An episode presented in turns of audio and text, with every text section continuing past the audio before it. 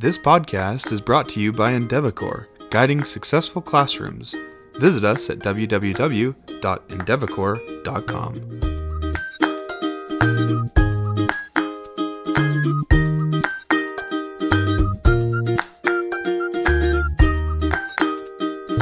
And now, your host and co founder of Endeavacor, Ann Dallin. Hello and welcome back. I'm so excited to have you all here for another week for another podcast. Last time we were together, gave you a little introduction to Endeavacor, which is all about guiding successful classrooms. Uh, we gave you a little resource as well and ended saying to find us on all social media websites. We connected with quite a few of you on Instagram, which was really fun. Lots of new ideas, lots of new thoughts going on Instagram. So check us out at Endeavacor.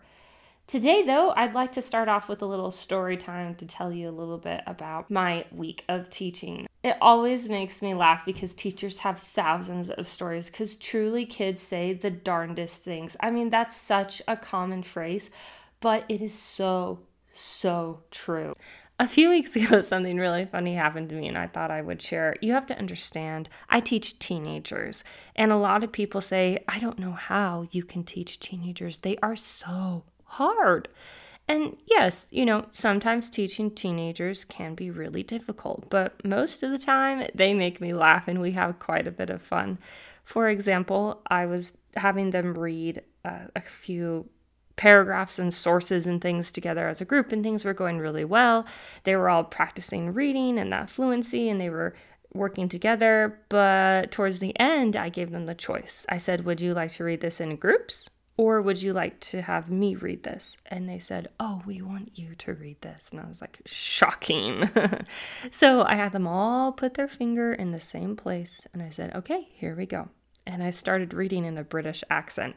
And my British accent is particularly bad. And the kids were almost rolling on the floor. They were like, Oh my gosh, that is so bad. And they just loved reading. And then we had to read another section. And of course, I gave them the other choice. I said, Okay would you like to read in your groups or would you like me to read? And of course, they're like, you need to read in like an Australian accent or a New Zealand accent, or they were throwing out every single accent they could think of. And I said, no, I'm going to read in my normal voice. And I said, okay, put your finger in the same place. And we all got ready and I began. And this is what I said.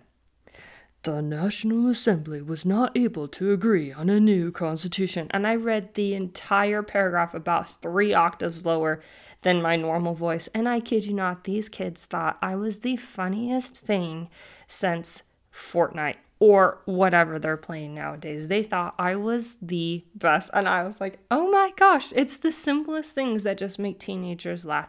They love to be tricked, or what they say, they love to be finessed. I'm not sure if that's cool anymore and whether or not I should use it, but it does make me laugh when they say that. So they love to be tricked and they love to have a good time. And that's something that's a misconception about teenagers is that they're boring all the time, but they're not. They really love to interact with their teachers. They love to see their teachers as human.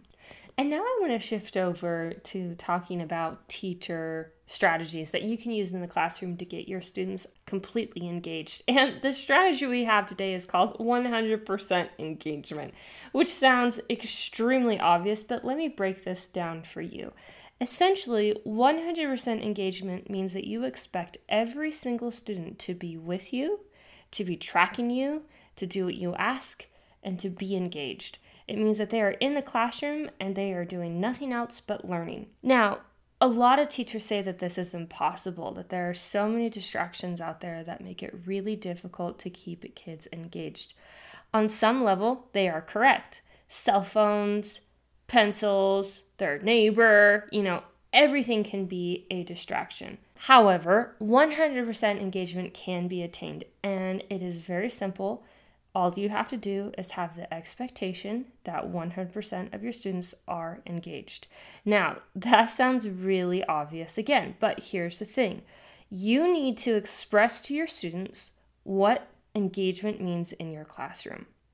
For instance, in my classroom, when I am talking, I expect there to be zero people talking. And I uphold that expectation. So when I am teaching and I'm explaining something, I'll, I'm lecturing or giving instructions or whatever, and I see a student that is talking to someone else, I'll stop and I'll say, I'll wait. I'll wait. And what that's demonstrating to that student is whatever your discussion is, is not as important as me teaching you right now or me giving instructions to you right now. What is most important right now is for you to be watching me. And this is something I do not think that teachers are very good at upholding. We get so distracted with everything that's going on. I mean, it's truly like running a marathon in there. You are running from one place to the next place, helping kids, disciplining kids, etc. But do we ever stop and say, I am the most important thing right now? You need to be watching me, or you need to be listening to me. And explaining that expectation goes so much better for you, especially in the long run. Now, do you necessarily have to say, oh, I'll wait? No, because that's not necessarily going to help a kindergartner, for example. You have to find a way to express your expectation. For me, it's pausing and waiting and saying, that's not okay for you to be talking while I'm talking. I am the one who should be talking right now. Now, I give my children X amount of times to talk with the people next to them, to discuss things, education related, not education related. So I really am explicit in saying the expectation is that when I am talking, you are watching me. Now, here's what's so great about that. By setting up that expectation, I am explaining to my students I expect you to be engaged in my classroom. I expect you to be watching me, to be paying attention to me, to be taking in everything that I am teaching. So 100% engagement means that you are stating your expectations and you are upholding those expectations, whatever that is. And now we've come to the final part of this podcast episode called Winner Winner. Winner Winner is a time where I share with you a really good resource that has helped me and other teachers succeed in the classroom. And this one comes from my mom. Shout out to my mom. She's a university professor that teaches elementary school teachers how to teach reading. She's really great. And she shared this resource with me, and it's called Epic with an exclamation point. Epic is great because it's basically an online library with books anywhere from reading levels uh, K through 6. But what I really like about it is that not only can elementary school teachers use this, but high school teachers can use this as well. It's a really great because the books that they have are all sorts of subjects. They have books that will read to you.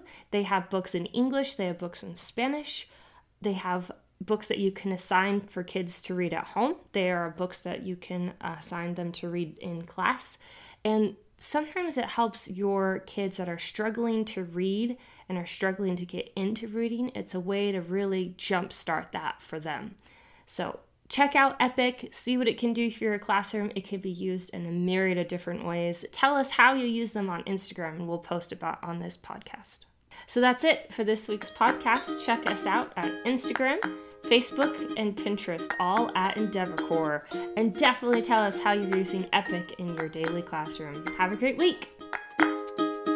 Thank you for joining us this week. If you liked what you heard, please subscribe. And for more information regarding this podcast or any of our podcasts, see our podcast notes on the podcast tab at www.endeavacor.com.